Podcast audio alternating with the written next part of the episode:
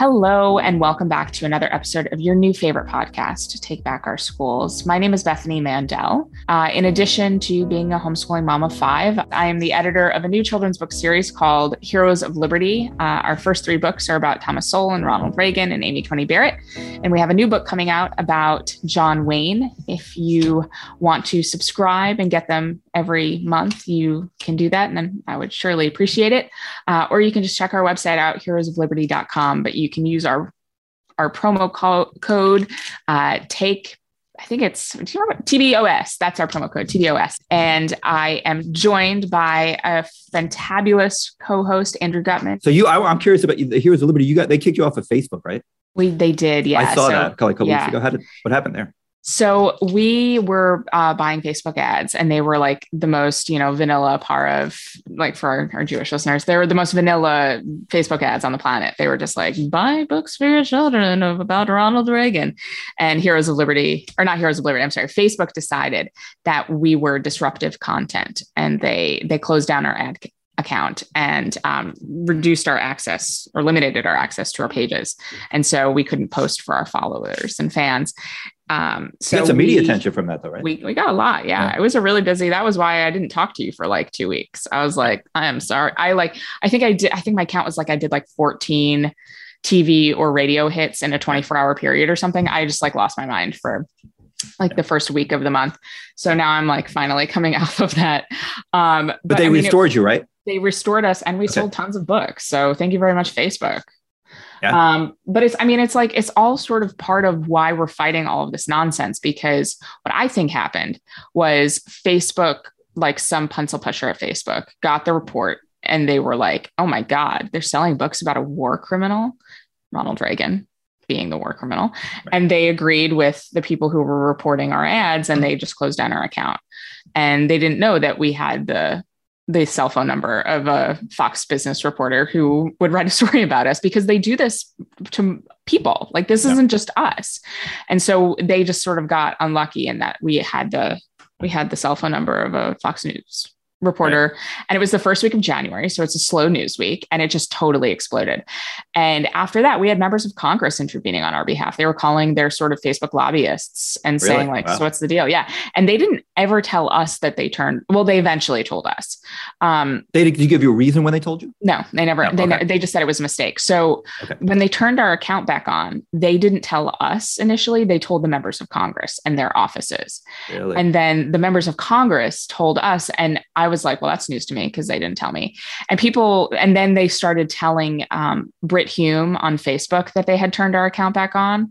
And I DM'd Brit, Brit and I was like, that's news to me. They never told us. They know who we are. They can contact us. We pay them a lot of money. They can contact us and tell that tell us themselves. And so I had the thread up and I wouldn't update the thread until they actually told us directly because I was like, I'm not going to like watch you tell Brit Hume on Twitter, and I'm not going to have like you telling like congressional offices without telling us. Like that's not that's not a thing I'm doing. Um, so yeah, so it was an interesting, but I mean, honestly, like thanks for the free publicity facebook. A lot of people now know about our books that didn't before. Yeah. and it's it's you know it's part of this whole process. So like this pencil pusher got this report and it's because it's all like this institutional group think because they all they all think the same way and they all think the same things from top to bottom from like the lowliest you know person who gets these reports to mark zuckerberg on high. Um, and this is the problem.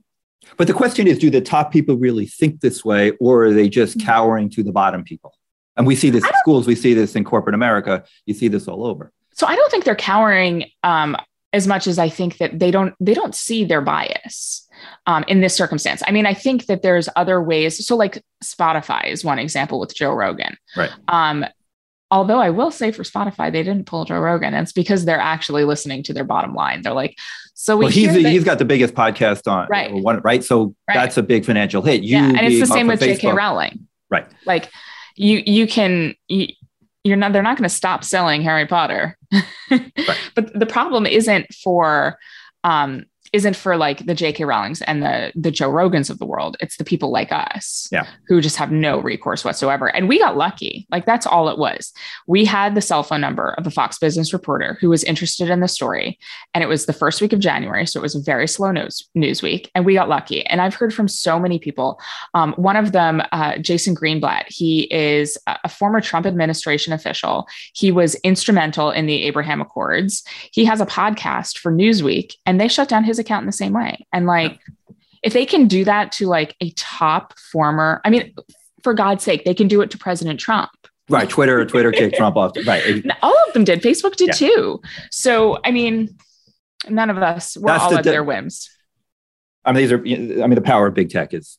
Yeah. It's right. terrifying. It's absolutely it's terrifying. terrifying. Yeah. so, um, we have a fantastic guest who you brought onto my radar. Um, we didn't really talk about sort of how how you came to know her. I guess you did a little bit because you went to the same conference together. We went to the same conference, yeah, and she presented there on on social so, emotional learning. What was the conference? The conference was sponsored by a group called Parents Defending Education, which is really one of the leaders of this parent movement, CRT, mm-hmm. anti-CRT, and that's Erika Erika's group. Erika, Erika Sanzi, who we had yeah. on, who we had on, she's uh, involved there. Asra Nomani, who's uh, very often in the media especially also in sort of this uh, Fairfax County Thomas Jefferson mm-hmm. um, fight. So you see her a lot. She's involved with Parents Defending Ed, and so they hosted a two-day conference for leader parent leaders from across the country nice. in this movement. And uh, so I had the good fortune of being there and getting to to hear folks like Jennifer McWilliams talk about scary things happening to our schools and meet a lot of the other parents in this you know broader movement. So that's where I met Jennifer. I love it. And it was frightening what, what she presented on the SEL piece, because, you know, like we'll talk about, um, you know, I'm very familiar with the CRT part of this. But as I, I sort of gathered from this, you know, CRT is sort of the tip of the iceberg that you mm-hmm. see above the water. Yep. And SEL is what you don't see below the water, and it's mm-hmm. much, much bigger. That's the 90% of the iceberg. Yeah. Because this is how it's really put into the kids' minds. Mm-hmm. And it's it's terrifying how they use these these concepts like mindfulness to open their brain. Sounds good, right? We, it, yep. it sounds like a nice thing, but this is how they open their minds for indoctrination. Yep. And this needs to be exposed. And and I try over and over and over to tell her like, what can a parent do? And the answer is like, not. Spoiler alert. Yeah, yeah. Not great. It, so, it's it's we're yeah behind the eight ball here.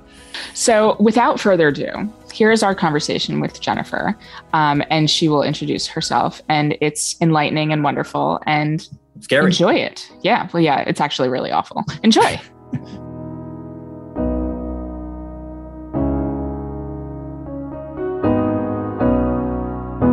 Today we've got a special guest. We've got Jennifer McWilliams. Jennifer in 2019 was working as a reading intervention instructor when she became very concerned about the education transformation unfolding at her school and across the nation. She began to research what was causing the shift in focus from academics to ideology and learned that the driving force behind the change was something called social emotional learning, or SEL, which is what we're going to talk a lot about today.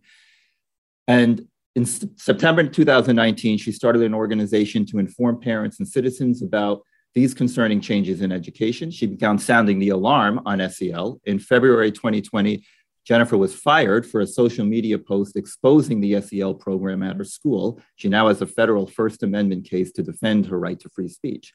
She spent the last two years educating Indiana parents on the dangers of SEL and how to stop it. And the organization that she built is now the largest parental rights education group in Indiana. So, Jennifer, thanks so much for joining us. Thank you for having me on. So, you and I met uh, back in the fall of last year at a conference outside of Washington, D.C., for uh, sort of leaders of parent organizations in this broader fight, which we sort of call, you know, the critical race theory fight, um, and something I'm very familiar with. And you gave a talk at that at that event that I found both eye-opening and sort of terrifying about the dangers of social emotional learning or SEL. So I don't want to steal your thunder for why it is so eye-opening and terrifying, but why don't you start by taking us through, you know, what is SEL? What is social emotional learning? Sure. So social emotional learning, it sounds very nice, uh, and it has a lot of people um, confused because of the way that they word it. But it is really the Trojan horse uh, in our education system that people are need to be focusing on. Uh, you know, last year the critical race theory was all the rage. It was it was what everyone was talking about, and of course, it is um, it, it is vital that people understand what critical race theory is. But critical race theory is the ideology, and the social emotional learning is the delivery system of it into our K through 12 schools. It's funny because I mean, people know my story. I wrote a letter about you know what we now call CRT that was happening in my daughter's school.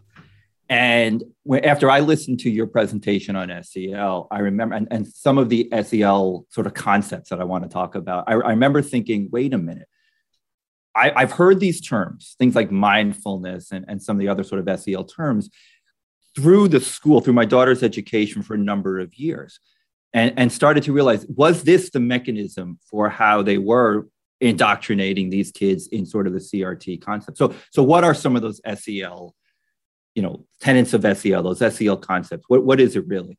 So, the social emotional learning uh, really it was hijacked because before it came into our schools around 2015 2016 um, you know the schools would use social emotional learning uh, as a way to help students who had um, needed those interventions. So you know autistic children may need some of those social emotional learning uh, lessons. But in 2015 2016 uh, the social emotional learning actually took over uh, that they sold it to everyone as it was going to help everyone's mental health. And okay. so that it was a it is a full school uh, transformation and this is happening in every state in our country uh, in most school districts. I haven't found any that do not use some form of it. Uh, and what they say is that they need to use it to teach all children the life skills that they don't get in their homes. Uh, they say it will help them manage emotions, build relationships. And, but the problem is uh, what people don't understand is that it really is the way that they are bringing in all of the issues that are in education right now the obscenity books, uh, the resources, the CRT ideology, the gender identity, sexual orientation, and uh, the, the social emotional learning is where it's at. There's there's five competencies that the social emotional learning now says that they will teach our children. And again, it's always a game of semantics, right? They always make everything sound very nice, so it's not very recognizable to people. Uh, those competencies or skills that they say they needed to teach children now are self awareness, self management, responsible decision making, relationship skills, and social awareness. And what I like to tell people is, of course, everybody wants those their children to learn those skills, uh, you know, to be successful in life, to to grow and prosper as adults. But the problem with social emotional learning is that it uses a culturally responsive framework. And what that means is that everything, this whole full school transformation, is through the viewpoint and through the lens of a critical race theorist. So when you talk about one of the competencies are is responsible decision making it is not responsible decision making like you and i would teach our children. It's responsible decision making in the way that a critical race theorist would want them to make decisions which is you know you you've covered critical race theory extensively but of course it is the belief that our system our our country is founded on racism and oppression and that um, all of our systems um, operate in that way, and that we all, depending on our identities, fall on a hierarchy of oppressed and oppressors. So the responsible decision making that they're influencing children with is to make responsible decisions based on what their what their identities are and where they fall on that hierarchy that they believe is oppressive. So what does this look like in a first grade classroom? Mm-hmm. How how what does this look like in practice? So it it, is it, goes kindergarten through 12th grade and it it really builds. Um, it is a 12 year indoctrination program and when you are in the younger grades uh, first grade second grade a lot of the social emotional learning uh, focus will be in the areas of self-awareness and self-management. And they do this by influencing children they will have lessons. Um, and a lot of the times, the lessons are on basically compromise. The social emotional learning focuses on what children are taught at home um, that their morals, values, beliefs, and worldview.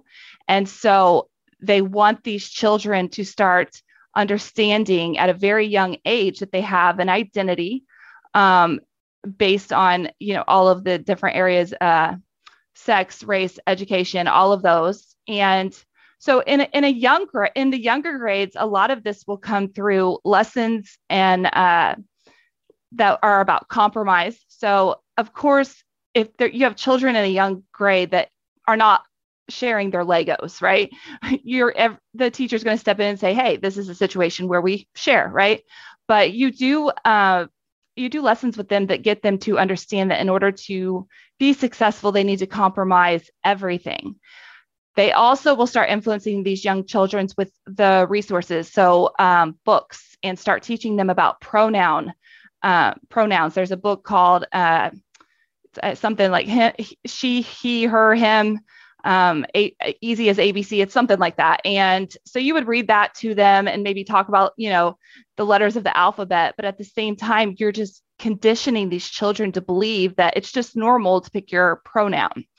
Uh, and it's it's a it's a it's a slow transformation through the the kindergarten through 12th grade but as they influence these children to understand where, what their identities are and where they fall in that hierarchy they will start to transition them th- to then the part where I was talking about the responsible decision making and making decisions based on those identities, whether you're an oppressor or an oppressed, as they get to the upper grades.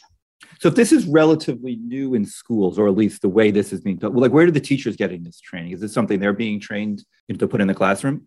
Yeah, they, they get some training. Um, the, the social emotional learning programs come from what's called CASEL, the Collaborative for Academic, Social, and Emotional Learning. And CASEL is the one that provides the framework for social emotional learning. And there are many different social emotional learning programs.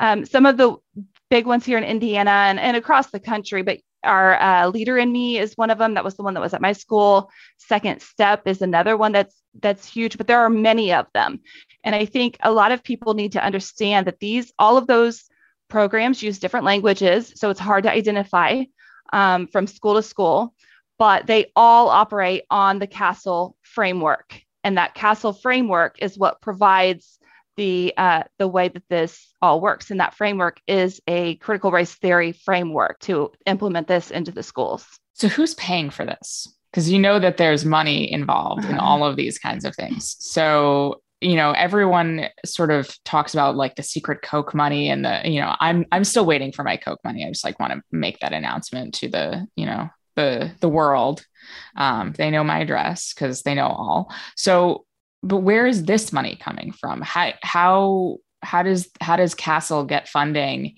and what sort of strings are tied to it? Mm-hmm.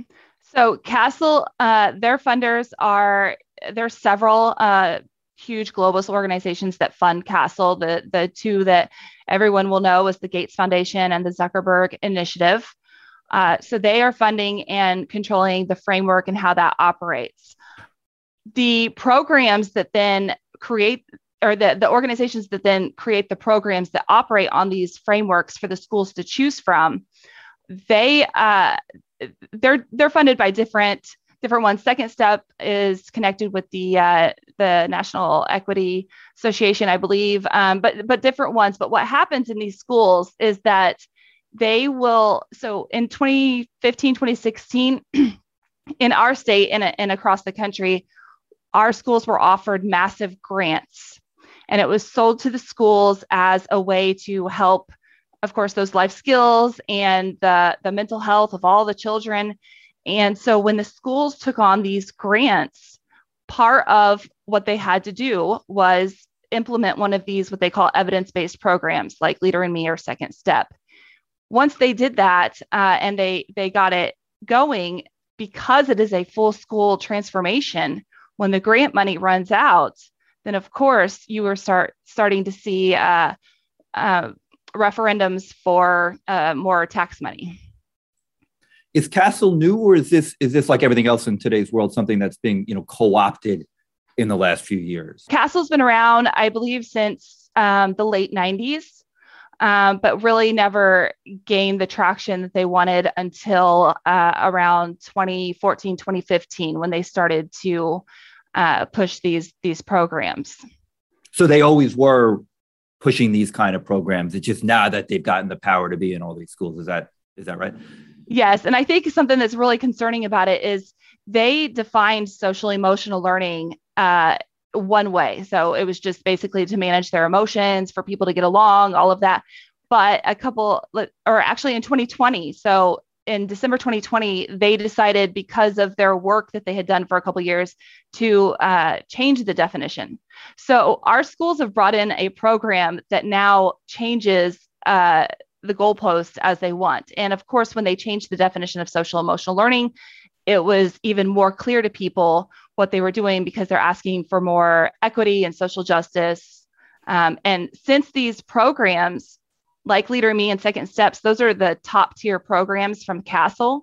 So, in order to continue their step of stamp of approval from CASEL, they had to also update their programs to these new um, guidelines because if not, they would not remain as in the top tier. So, really, CASEL is the the pinnacle of all of this, and they are pulling all of the strings. So this is just sort of a general question. Do parents get like a schedule of like this is what our kids are doing every day? And the reason i ask that is my second question. Can parents opt, opt out of this? Like do they know first of all is my mm-hmm. first question. And second is there like because i know when i was in school you could opt out of health class um, because there were some parents that didn't want their kids to learn sexual education from the health teacher. Is that the same with this stuff? Uh, many parents are not aware of what social emotional learning is because they will again use the semantics and, and say oh it's just you know leader in me. We're teaching kids to be leaders and they don't understand what it is. Um, and so a lot of them don't understand it. The problem with social emotional learning is if you go to your school, which many people have over this last year, and said, you know, why are you teaching critical race theory to my children? They will deny it because it is not actually in the curriculum. It social emotional learning is a system that transforms the whole the whole school and it is to be integrated into everything the child does but there's so it has two areas you have the curriculum with standards and then you have social emotional learning with the competencies and so when the schools want to uh, misdirect the parents they point to the curriculum because you won't find it in the curriculum but the social emotional this is not one class a week that they're taking. No so they the the social emotional learning will have lessons specific lessons that they do that will be an sel lesson.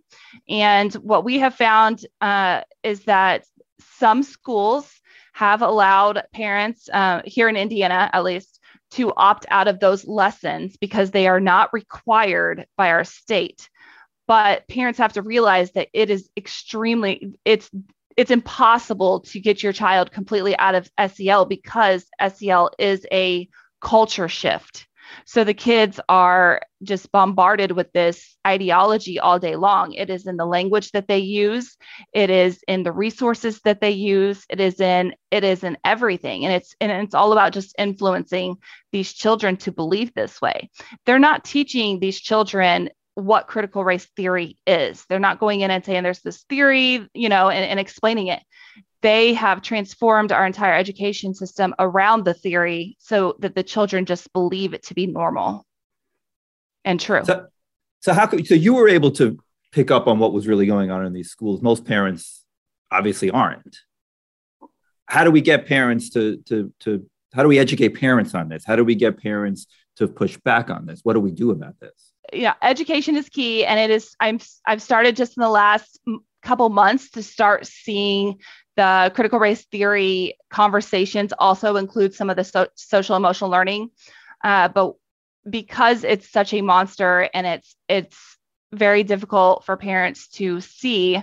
Um, that is why I spent the last year and a half of um, the year last year and a half traveling the state of Indiana to educate communities. Once you see it, you can't unsee it. it's one of those things that then you see see it in everything that they're doing because it is a, a culture shift. But um, until you can understand it then you know it's very difficult. So really right now education is key but we have to get parents also to not just focus on the ideology uh, you know i keep saying you can't just go to your school and ask them about critical race theory because they've all they all have the same talking points they will tell you that they are not teaching it and then it is impossible for you to you know show them documentation from them that actually says, you know, critical race theory. Of course, we can all pick up on it when it talks about equity and, you know, um, the social justice language. But what you need to do is ask your school if they are using culturally responsive teaching because social emotional learning uses culturally responsive teaching. Culturally responsive teaching was coined by Gloria Ladson Billings, who is a critical race theorist uh, she wrote a journal back in 94, 95 talk, that was toward a critical race theory of education. She followed up with toward a uh, uh, culturally responsive pedagogy of education. Um, and so, really, the culturally responsive teaching is the answer for the critical race theorists to uh, indoctrinate an entire generation of children to believe like them.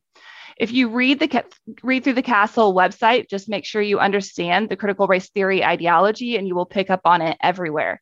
They talk constantly about um, having to shift the lens of our children of course that they're talking about the way that these children view the world and they talk about how they need to use social emotional learning to dismantle inequitable systems and when you understand that this is all coming through the critical race theory viewpoint, the scary thing is they believe all of our systems in America are inequitable. So we're literally going to produce a generation of children through social emotional learning that will dismantle the the rights that they have. Sort of thinking as like the average third grade parent in I don't know, North Dakota. Um, first of all, are they using this curriculum in sort of red areas. Like I hear from people all the time, gosh, that's terrible what's happening in New York and California. Mm-hmm. But I live in Idaho and that just doesn't happen here. Is that the case? So I am in Indiana, which is supposed to be a very red state. Um, and just for a little context, the school that fired me is a extremely rural town. Uh, we don't even have a stoplight. Oh okay. Oh so um, this is in maybe you can fundraise for one. All right. so the but this is this is everywhere. And so mm-hmm. when I am able to sit down with people and show them, they are floored. And you know, I get a lot of people saying, "Well, okay, you can show me a lesson. I saw a lesson I didn't agree with, but I think most of social emotional learning is okay. Maybe there's some bad parts." And that is not true. The whole framework, the entire social emotional learning is extremely dangerous and it is all meant to work together. That is why you hear a lot about the uh, the mindfulness, Andrew, that you talked about in the beginning, because uh, they are integrating this culturally responsive teaching uh, with uh, practices of neuroscience. So you get the the mindfulness, and they have uh, videos that they have sent out early on when I was still involved with it, um, a lot of resources on the Indiana Department of Education and other state uh, education systems, but about changing the neuroplasticity of these children, the neuroplasticity of their brains, rewiring their brains to believe this um, this way that they're teaching. And of course, they tell parents, "We're just teaching life skills," but they're doing it how the through that equity lens, through a critical race theorist lens. So, mom of a third grader in North Dakota, how does she, what does she do? Does she here? Here's my hypothetical, and tell me if this is crazy. She goes to her kid's teacher, their classroom teacher, and says, "I would like to see everything like is that is that a thing like there was like news this week that there was a resolution passed in like 13 states that parents should see should be able to see the curriculum that mm-hmm. their kids are being exposed to. Andrew, are you familiar with Yeah, this? that's the new push this year. Okay. Last year it was sort of the band CRT and now it's transparency so parents okay. can see what the curriculum is in their classrooms. Yeah. So will this we, is that your question? Will this show up? So if, yeah, so yeah, so that's my question. If if they can go to their kid's teacher and say, "I would like to see what what sort of materials you're using for SEL. How how does a parent know if this is being used in their child's classroom? That's my question. Sure. And and Indiana is one of those states with that is trying to get that bill through. So Oh great. Uh, Mazel I, yeah, I am I, I am I think it's great. It's exactly what we, we need complete transparent transparency uh, through the schools. I am concerned because it will uh, it should expose some of it, but of course, because it is the entire culture shift within the school, it will not expose the resources that they are using and just the, the constant uh, propaganda. So when my school uh, went under this transformation, uh, every every bulletin board, every all of our posters, everything we did had to have this language in it. I mean, it just it's an it's a complete takeover of the school. So transparency is important. Uh, but the other thing that people need to understand when they're fighting for this is that we have ran into this here.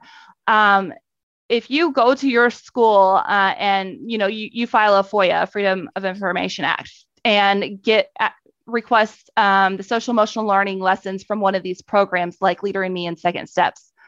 Here in Indiana, and I know this is happening in many states, but you would have to check your laws. Uh, our parents are being denied because it is third party proprietary uh, uh, resources and information material. So our schools have adopted this system transformation and the materials the parents are by law unable to see it see. So just it's very important we need transparency across the board and that is a law that, there has to be something done about that. They should not be allowed to bring in something anything into the schools that the parents can't see all of it. But even if uh, foia is it, it will get denied. What, so i want to know about surveys there, there seems to be you haven't touched on this yet there, there's something about sel relating to surveys that are uh, that that kids have to or are asked to fill out. Is that right? And could you sort of elaborate on the on how the surveys kind of fit into the sel framework? Yeah Yep, that is another area that parents need to understand and also opt their children out of immediately. Uh, the social emotional learning programs uh, come with uh, they they are dependent on collecting massive mental health data on the children that are in these schools that use these programs.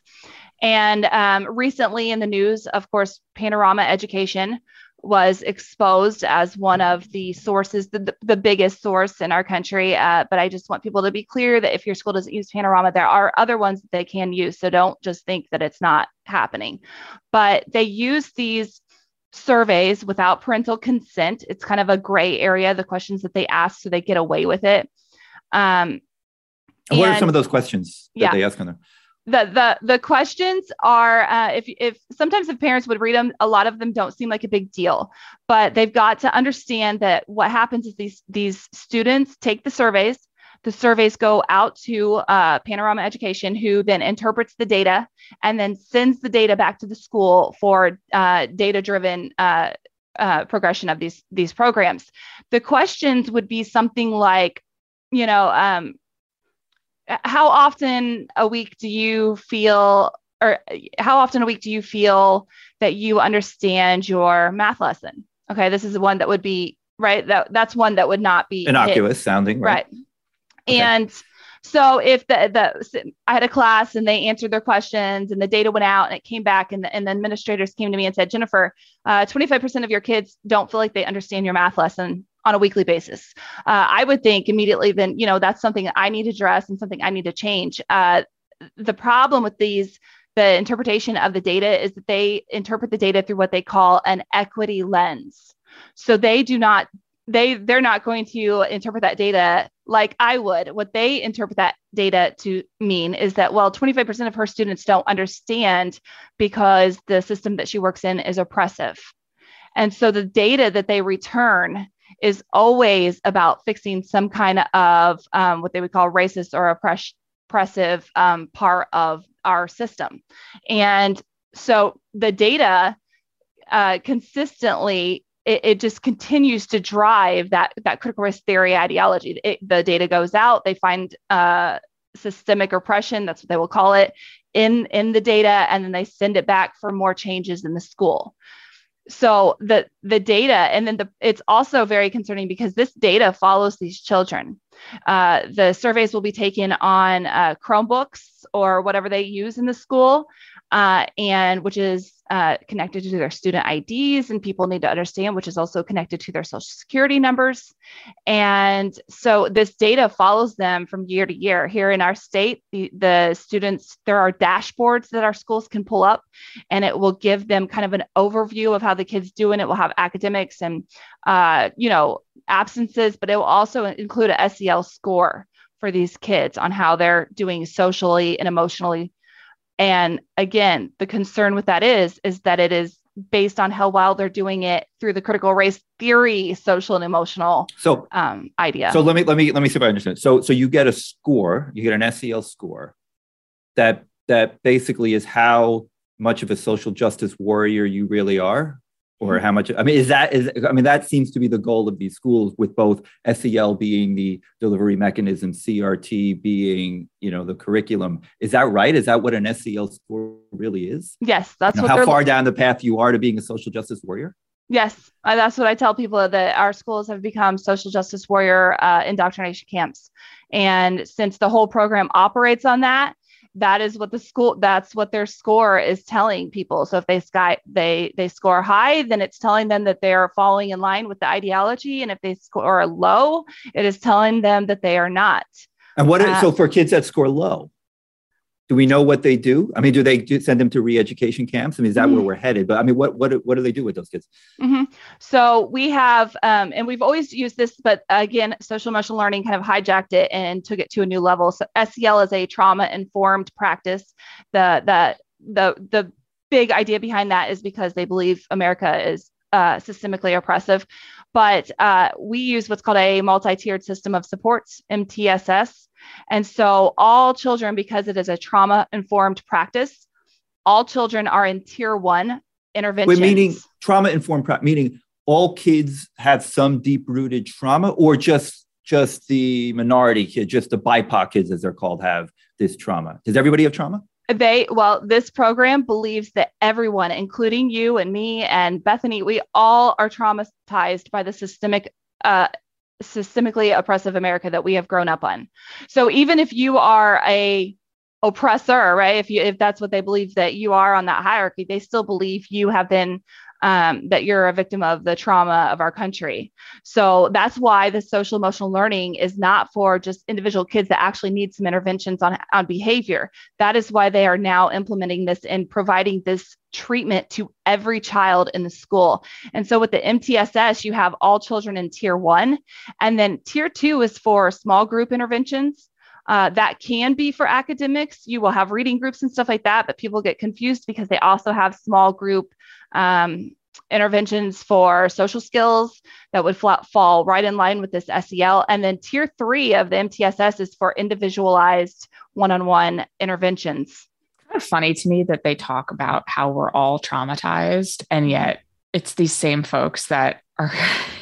currently like this is just a you know aside of course my dog starts barking the second i unmute myself um he's got trauma yeah, she, obviously, my dog has trauma. But I just think it's funny that, you know, we talk a lot about trauma at the time when we're just traumatizing children left and right relentlessly. It's and it's the same people, the same people who are relentlessly actually traumatizing our children are indoctrinating them about their so-called racial trauma. Like what if we just stopped traumatizing them?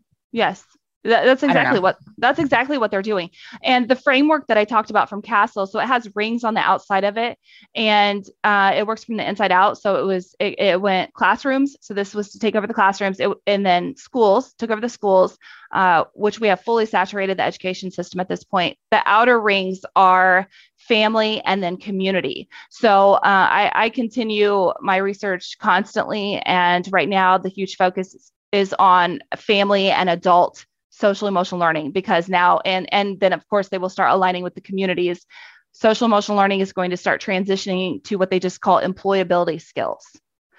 And it will be employability skills for these children in order to uh, you know based on these the how well they do in these social justice warrior camps basically. So this framework is is escaping or has escaped education. Mm-hmm. yes. This is not this is society wide problem sounds yes. like you're saying. It, it it's a yeah it's not only a full school transformation it is a society it is a full school full societal transformation. Uh, and they aren't going to stop unless we absolutely put our foot down. And it's really scary how far they have gotten because they've gotten very far with this. So all right last question for you. So what do we do? I mean you, we talk about we need to educate parents. We need mm-hmm. to ask for transparency in schools. How do how do we put our foot down really? I mean how do we stop this? Can we stop this do you think in your opinion and and you know and what are you doing to help stop that and how can maybe people you know engage with you or contact you to do that sure um i I, you know, I, I believe in this country, and we've we've been down before, but we're definitely down with this. This is a new war uh, on our our country and our children. Uh, they have to opt out opt out of the surveys. They have to get to their school boards, and if they have school boards that aren't understanding, you've got to get them out and get new school board members in. You've got to get to your legislators. You've got to start educating people um, and I know it's, you know, even if you're just starting and you're just starting to learn about it, every little bit counts. Um, and I am, since I stepped down from the uh, the parental rights group that I was uh, started here in Indiana, I did that because I see the absolute need for this across the country um, and for people to understand what's really going on, what the source of these problems are. And so I um, started my own business with Jennifer McWilliams Consulting.com. You can check me out on there. And I am uh, traveling the nation now so I can come into these communities and educate them on how this is happening so they understand exactly what to go after.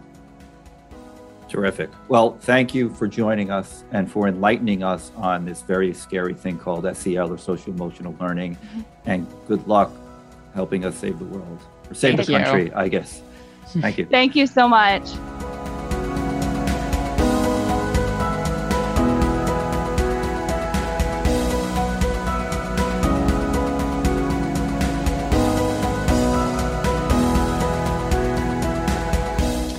So, as promised, that was a terrifying and wonderful and enlightening conversation. Um, we are done with today's episode. I have a couple requests for our listeners. Number one, find us and rate us on whatever podcast app you use um, Spotify, whatever, whatever you use, Apple Podcasts. Number two, leave us a five star review. That's part of number one. It's like 1B. Leave us a five star review. Talk about your favorite host by name. Pick your favorite host and then comment with your favorite host also. Um, it's Bethany. Spoiler alert. fine, fine. Okay. You're supposed to fight with me, Andrew. Uh, you can have her. Okay, it's Andrew. It's Andrew. There you go. There you go. There you go. So you got to fight for yourself.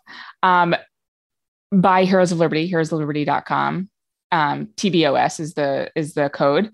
And um, send us messages on, I don't know, email, Twitter, whatever, about some guests that you want and topics that you want us to cover.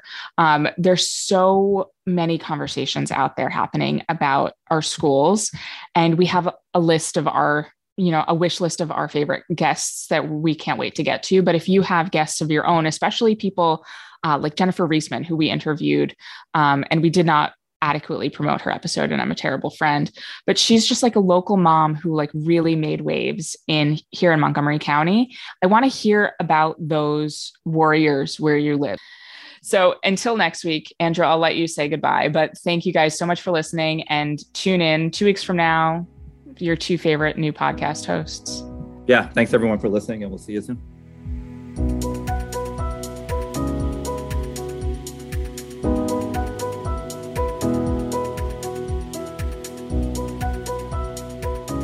Ricochet. Join the conversation.